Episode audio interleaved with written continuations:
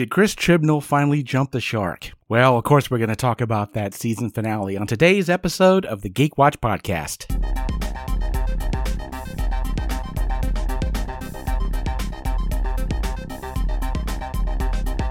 This is the Geek Watch Podcast with Brian Hatcher and Mandy Petrie.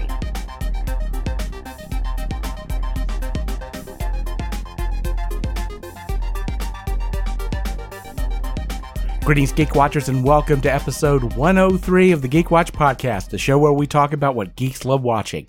I'm Brian Hatcher, and with me, as always, Geek Watch's own resident geek goddess, Mandy Petrie. Greetings, Brian. So today, I, I know that normally this would be something that we would uh, talk about closer to the end of the podcast, but I just have a feeling we're probably going to need a bunch of time to discuss it. So let's just get started. Why don't we?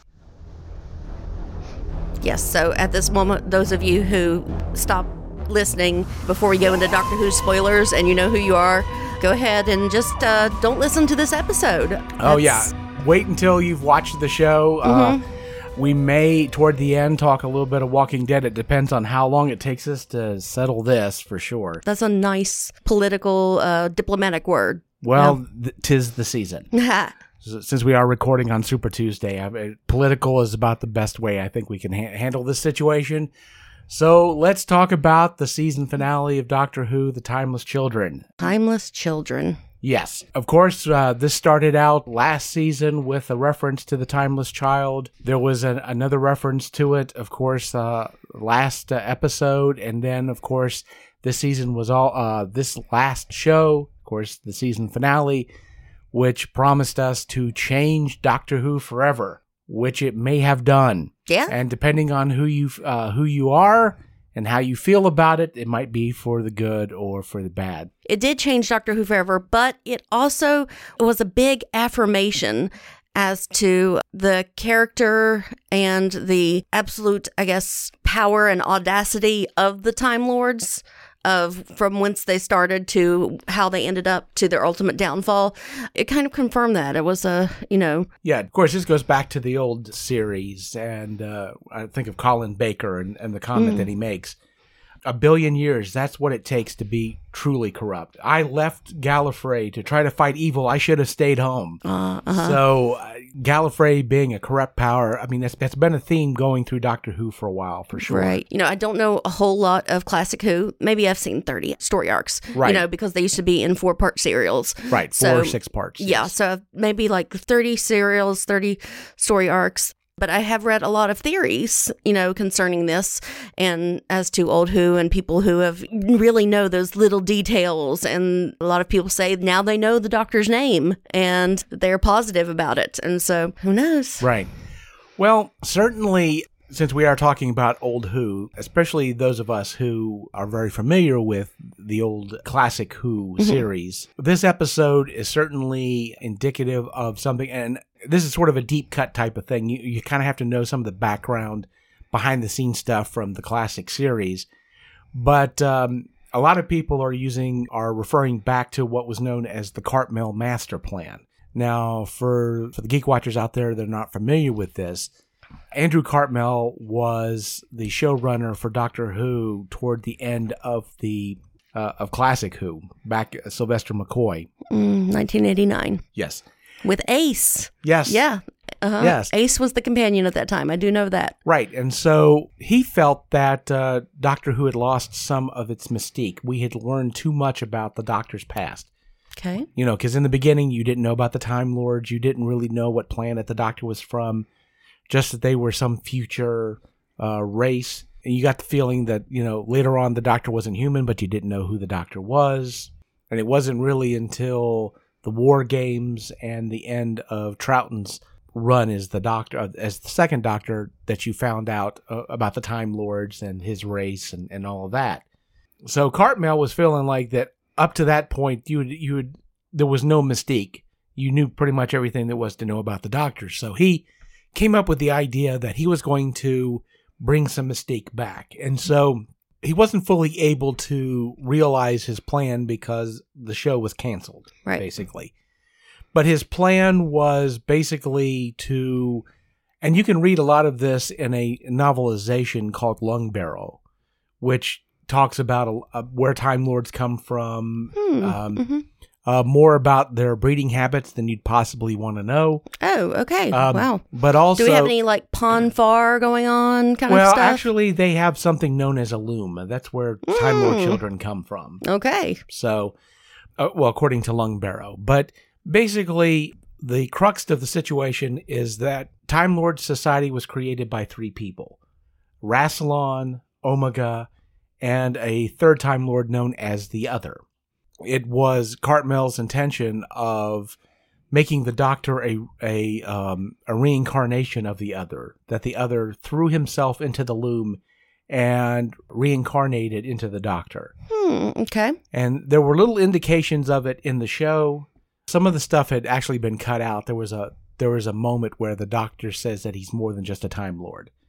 Also made a reference to the hand of Omega, which was his weapon, that the doctor indicated that he had been around when it was created, but again, it's like, well, how is that possible? Because that was back in Omega's time. Mhm. You know? So there was that the plan to do that. That Ace was going to become a Time Lord. I do remember, you know, uh, hearing about that that uh, that Time Lords weren't necessarily Gallifreyans. That Right. other beings could become Time Lords. Right, and that Ace was going to become a Time Lord. He was training her. He was making her face her fears. There were, Right. uh, if you watch, you know, her story arc, you see her actually kind of have a uh, almost Freudian moment where Mm-hmm. she faces the mo- her mother and she she hates her and she faces her mother and I think it was pretty pretty cool and pretty deep, you know, for the mid '80s uh, kind of hokey shows that it was up against and sort of that style of the time.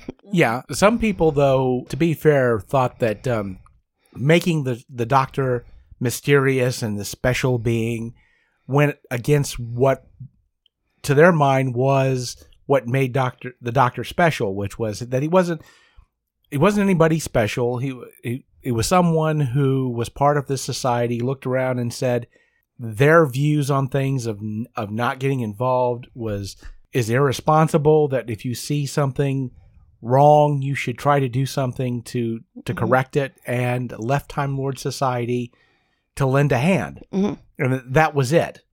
And you know, going back to even as late as Peter Capaldi's version of the Doctor, saying, you know, I'm an idiot with a box and a screwdriver, hmm you know, passing through, helping where I can, Mhm. You know, that that sort of thing. Well, and what we know of as the doctor, we know that he flunked his tests, that Yeah. he stole the TARDIS, that Right. you know he wasn't the brightest bulb in his class or whatever the Right. It you know him- stuff was. It took him. Uh, he had to take the test twice Mhm. to become a Time Lord, and he just barely passed the second time. Yeah, it was a little little Kirk with Kobayashi Maru kind of. Uh, you know, you didn't. He wasn't a genius. He wasn't. Obviously, as a Time Lord, he was pretty much the smartest person in the room, mostly. But around other Time Lords, I mean, even Romana was much smarter than he was. Mhm.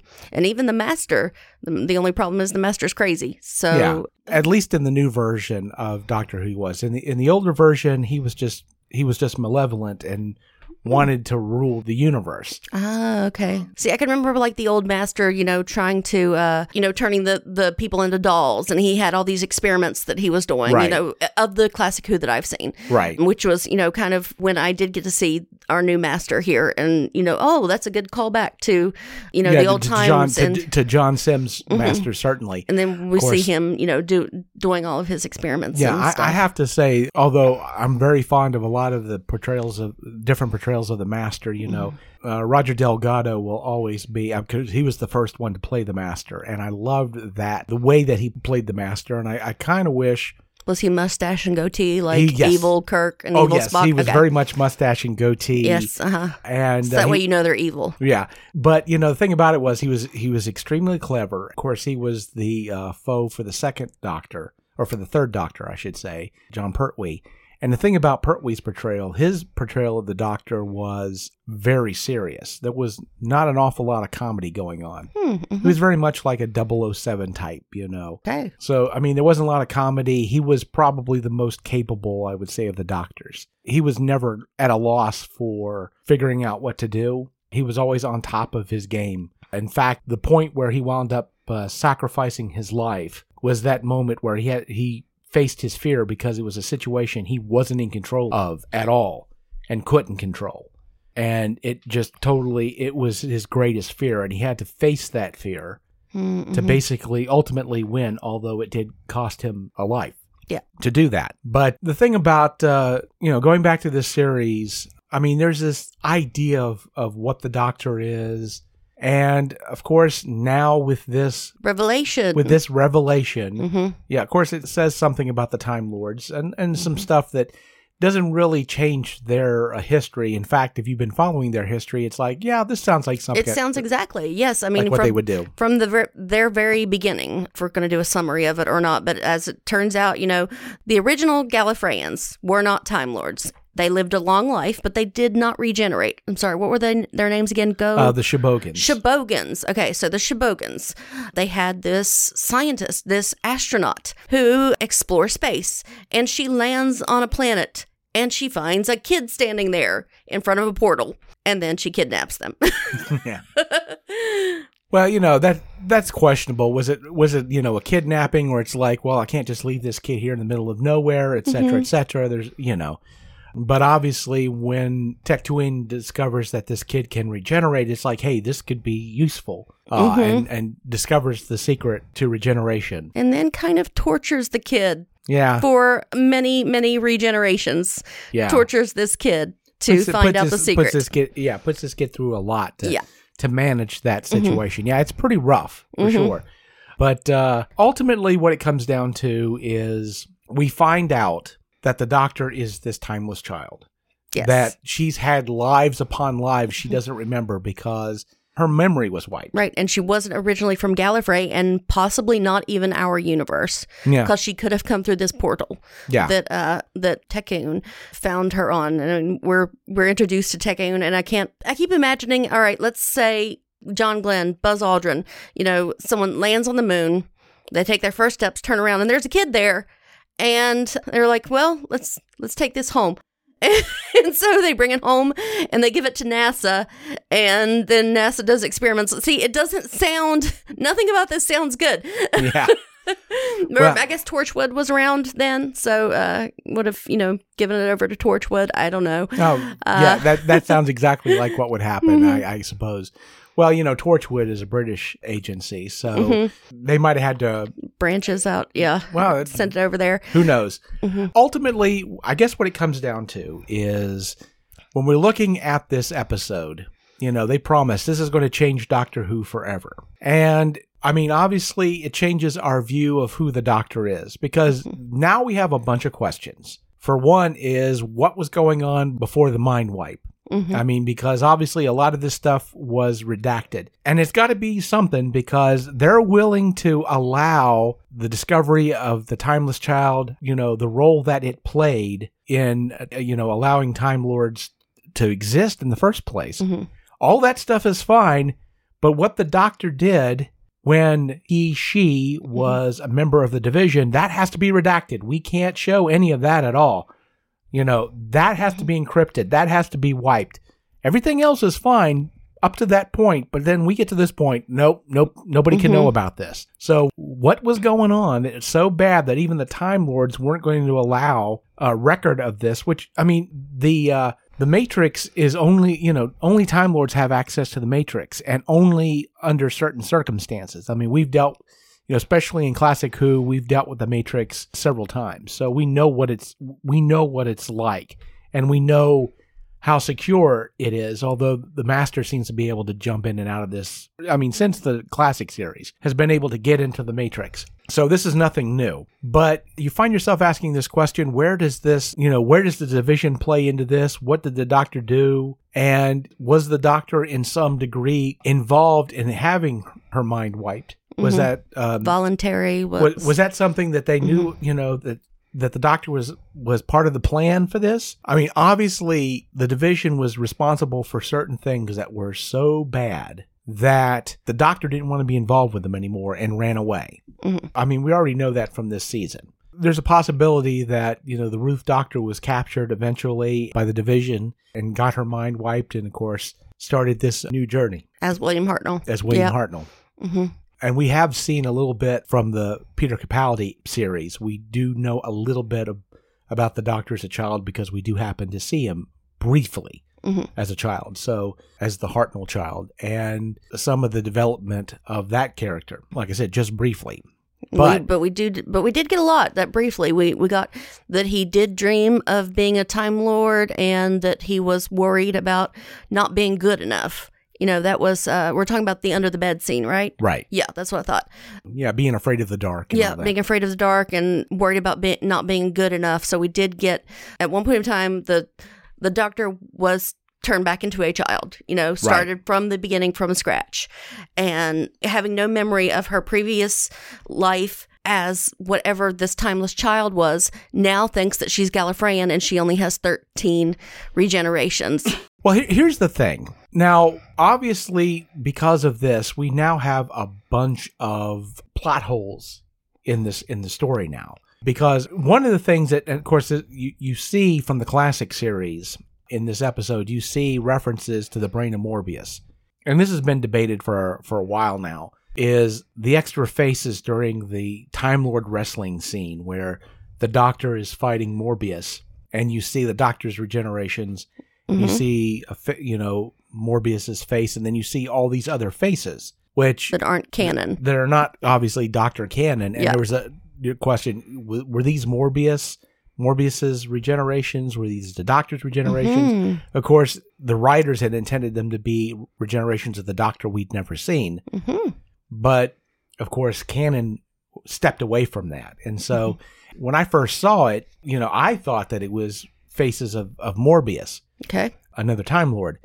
And, you know, I, I didn't get the idea that th- these were regenerations of the Doctor, but, you know, again, you had that sort of, um, you had sort of this canon tear where Mm-hmm. what you weren't exactly sure what they were they were indicating but of course now with this uh, season closer it's like yes these were faces of the doctor before you know before hartnell Mhm. and so they they changed that in canon to to basically what it would what it originally was going to be. But so uh, what really it was like there was the timeless child and then there was regeneration to become the time lord because before that she really wasn't a a time lord per se as in like Gallifreyan just that they Yeah. spliced her DNA with them so that they could have all these so that they could extend their own lives which allowed them to really you know develop science and develop this technology which Right. allowed them to do all the things that they do but you know yeah, again corrupt and the ends justify the means with the time lords and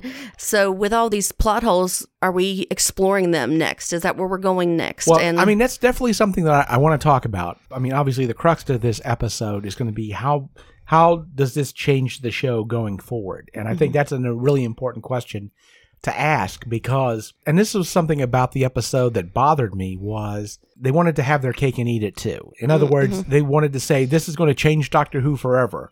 But then you have that scene with the Ruth Doctor saying, "Hey, really, does your past really change who you are now?" And my feeling on this is look, it either changes things, it either matters, or it doesn't. Mhm. And if it doesn't matter, then why did you do it in the first place? And if it does matter, you can't go back and pretend like it didn't happen. It has to be a part of the show from this point forward. You can't just go back and we're not going to talk about this anymore Mhm. it has to become a part of the show. So it either matters or it doesn't. And this is something we've talked about on Doctor Who before, but Chris Chibnall, I have to say, over the last two seasons ha- has worried me as a showrunner, and specifically because he has this issue with putting things in the show that, that have a deep emotional impact. I mean, he's been avoiding the Christmas episodes, which anyone who's who, remembers the Christmas episodes, you know, especially in the new series, because Classic Who didn't really do Christmas episodes Mhm. per se, not like they did in New Who, but the Christmas episode was always it always had an emotional an emotional element to it. it there was always that moment, you Mhm. know, whether it was the woman who lost her husband who was uh, who manages to get him back, yes you know that that Mhm. that moment, or the moment where lead uh, us home and yeah yeah, where le- lead, leads him home, or Mhm. or the moment you know between Peter Capaldi's doctor and River Song, uh, you know, that moment where they're spending their last night together, and you actually get to see that, and Mhm. Or even in that same episode where River, who you know up to a certain point doesn't know that Peter Capaldi is the doctor, doesn't know that's a doctor, and then realizes who it is. that moment you're just like, oh, yeah, just- it's a beau- Mhm. it's a beautiful moment.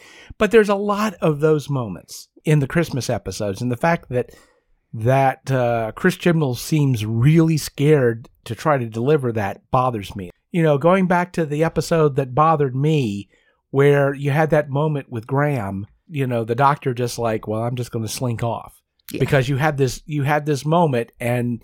The, the writing just steered completely away from Yes, it. and it was absolutely the writing. You know, we'll say it endlessly. We know that these actors are amazing. We know what they are capable of. We've seen Jodie Whittaker as this grieving mother in Broadchurch. We've we know what they're capable of. It's never it's never the actors. Yeah. Again, we the fans and the actors, we deserve better. Well, you know, it's it's like the say it's like the uh, the screenwriter saying, you know, if it's not on the page, it's not on the stage. It has to be there, and and for some reason, and Chibnall's, a, you know, he's the showrunner, so we got to lay we got to lay this on him. You know, they've been scared of those moments. They've been scared of them, and that's part of what makes Doctor Who. hmm And again, for me, what this comes down to is have they ruined Doctor Who? Uh, well, let me let me just put it this way. To my mind, doing the Timeless Child in that storyline by itself, I don't think ruins Doctor Who at all. Mhm. It's what they decide to do with that storyline that's going to wreck things, and that's what worries me because adding this to the Doctor, it is basically opening up a door to do something really good or to do something really terrible. And I don't know yet if Chibnall is up to it. Because again, you can't just now pretend that this never happened and that this doesn't really affect the doctor. Because if you do, then what was the point of all this in the first place? But if you are going to change the show, where are you taking it at this point? Because, I mean, there's a lot of questions. And again, there are a lot of plot holes this now opens up, you know, because regeneration came from the doctor. Okay, well, then how, how was River Song able to regenerate? hmm You know, because they said it came from something completely different, Mhm. you know. So we could sit here and, again, we could just, you know, we yeah, could we're gonna a- we could fan theory this to, to Yeah. death. we could we I could mean, say you well could what, what- you know you know how does this answer the the question that you know that the 11th doctor was out of regenerations hmm you know why did the time lords have to intervene and give him a new regeneration cycle if there's no limit to how many times the doctor can regenerate why did that happen i mean Unless again, the Time Lords lost that lost that uh, knowledge of him being the timeless child, just like he was wiped. yeah well so i that mean that's be. that's the question Mhm. Uh, but i mean there are other questions we could wind up answering like Mm-hmm. we know the doctor's not a time lord what about omega and rassilon were they Shibogans? You know, who is this race that the doctor came from? Mhm. You know, where are they? And how you handle that question is going to be a major, could be either a major, big, great thing about the show, or they could, again, if they wind up tanking it, that's gonna that's gonna kill the show for sure. And how long can you keep the you know keep a secret on that? But you know there are other questions too, like uh, Tecteun. I mean, you know what happened to her? Was the woman in the end of time the one that helped the doctor and was always appearing to to Wilfred? Was that Tecteun? Mhm.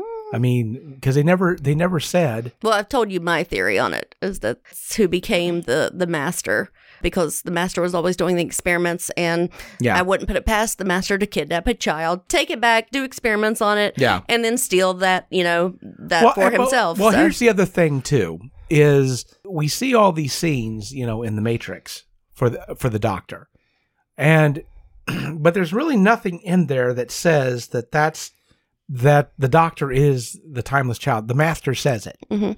That's the only proof that we have. Mhm. So that's that's another question. Are we are we getting ready for another Rian Johnson level retcon that they're going to come back and tell us uh, none of this was true? Do they intend to do that? They and they've intended to do that all along, or because of the backlash, they're going to have to do it, which is what happened with Star Wars. Mhm. You know, they wound up having to retcon a retcon, Mhm. that makes it worse. which makes it worse. Mhm. So yeah, Don't I mean, do it. so like I said, I, you know, it's not the stuff they did on the show oh, that Joe Hill. Yeah, well, well, it's not that the things that they did on this show bother me so much. And I have to admit, maybe I'm getting old, but uh, I I would have been so angry about this, and now Mm. I, I you know I just can't work up the anger for it at this point. But the thing is, the things that happen to the show itself are, are not what concern me. It's what they're going to have to do to deal with it from this point on. And if they're up to it, that's what concerns me. Mhm. Because they've set themselves up for either uh hitting a home run or completely tanking this show. Mhm. And as of right now, Chibnall, as showrunner, hasn't shown me yet that he's up to that challenge. Mhm. Of course, uh, we got we got the doctor in prison now. Yep. Shadow Uh, Proclamation came and got her Yeah, for a cold case. And so this could this could be a crime that she hasn't even committed yet. So well, you I mean, there's no there's no telling since there was, as we know from this season, that there was a warrant for her arrest for the Ruth doctor. A few thousand years have, have passed.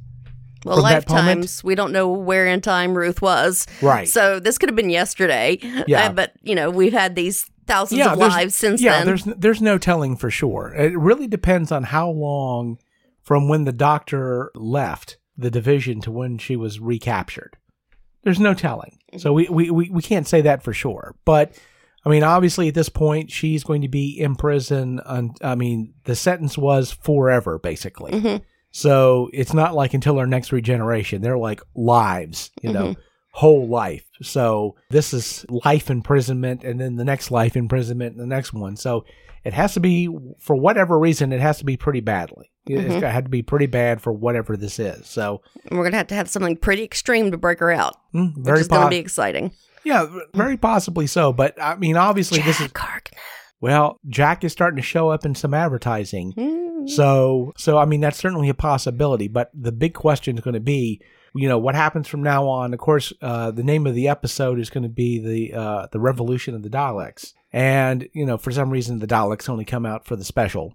Uh, it's not a Christmas special. I don't think this is going to be a Christmas special, but uh, so we don't know when exactly it's coming out. So we don't know, but that's going to be the episode to watch because now we'll at that point we're going to know the new stuff that we know about the doctor how much is it going to play into the new series is it going to matter does it no longer matter? Now one thing that we do know that this episode is we are going to lose two companions. Only yaz is going to remain by the end of the episode. We're going to lose graham we're going to lose ryan. They're both leaving the show so we know that. They've already announced that so so after that point it's just going to be yaz and the doctor. But the question's going to is going to come uh you know what happens next? I mean obviously we've not seen the end of the master and uh the cyber masters. They escaped they've as much as indicated it in the episode there's no uh, you know obviously you know the doctor and the Cybermaster showed up there through a they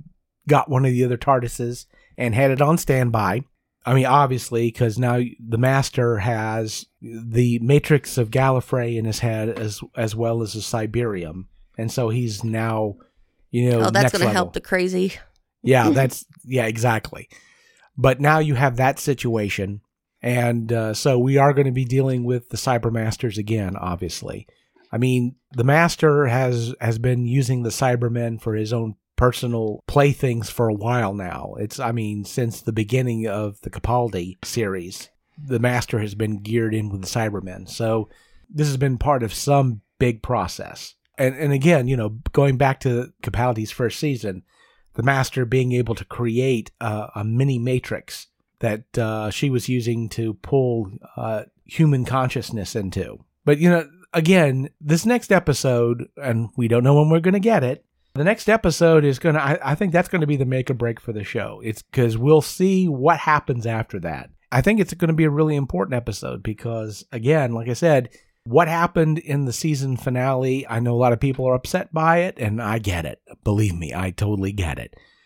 But that in itself is not what's going to be what makes or breaks the show. I think it's what they do with it from this point on is what's going to make or break it. And we'll know that, I would say, as early as this next episode, whenever it comes out, whatever that we see the special, we'll we'll find out for sure. Well, I mean, I, like I figured it was going to take us this entire episode to talk about this. Next week we'll talk uh, Walking Dead. We'll have two episodes to talk about. Uh, I know you haven't even seen the, the episode of Walking Dead. It was this no, last I weekend. was watching Doctor Who and doing taxes. Yeah. So which one of them did you enjoy? Oh, That was a little. T- it was a little rough. Yeah. to be honest, this this last episode was kind of um, well, it was kind of a filler episode. It it was more setting things up than it was uh, actually knocking them down. knocking them down for Okay. sure. But we, I think that we can definitely talk about those two episodes next week. So, I mean, we've got to the end of Doctor Who for now. You know, when we find out more about uh, when the episode airs, you know, we'll uh, we'll prep for it. We'll get ready. We'll watch it, and we'll definitely talk about it uh, afterwards. So, with that said, we come to the end of episode 103 of the Geek Watch podcast. Thank you for listening and tune in next time for the latest in geek news and views with the Geek Watch podcast. For Mandy Petrie, this is Brian Hatcher, reminding all the Geek Watchers out there we're all geeky about something. Be proud of yours. See you next time. Thank you for listening to the Geek Watch podcast. If you enjoyed this program, don't forget to like and subscribe on your preferred platform and share this podcast on your social media. For links to all the ways you can listen to the Geek Watch podcast, as well as leave comments and suggestions, visit our website at geekwatch.net. The Geek Watch podcast is a Hanging J production.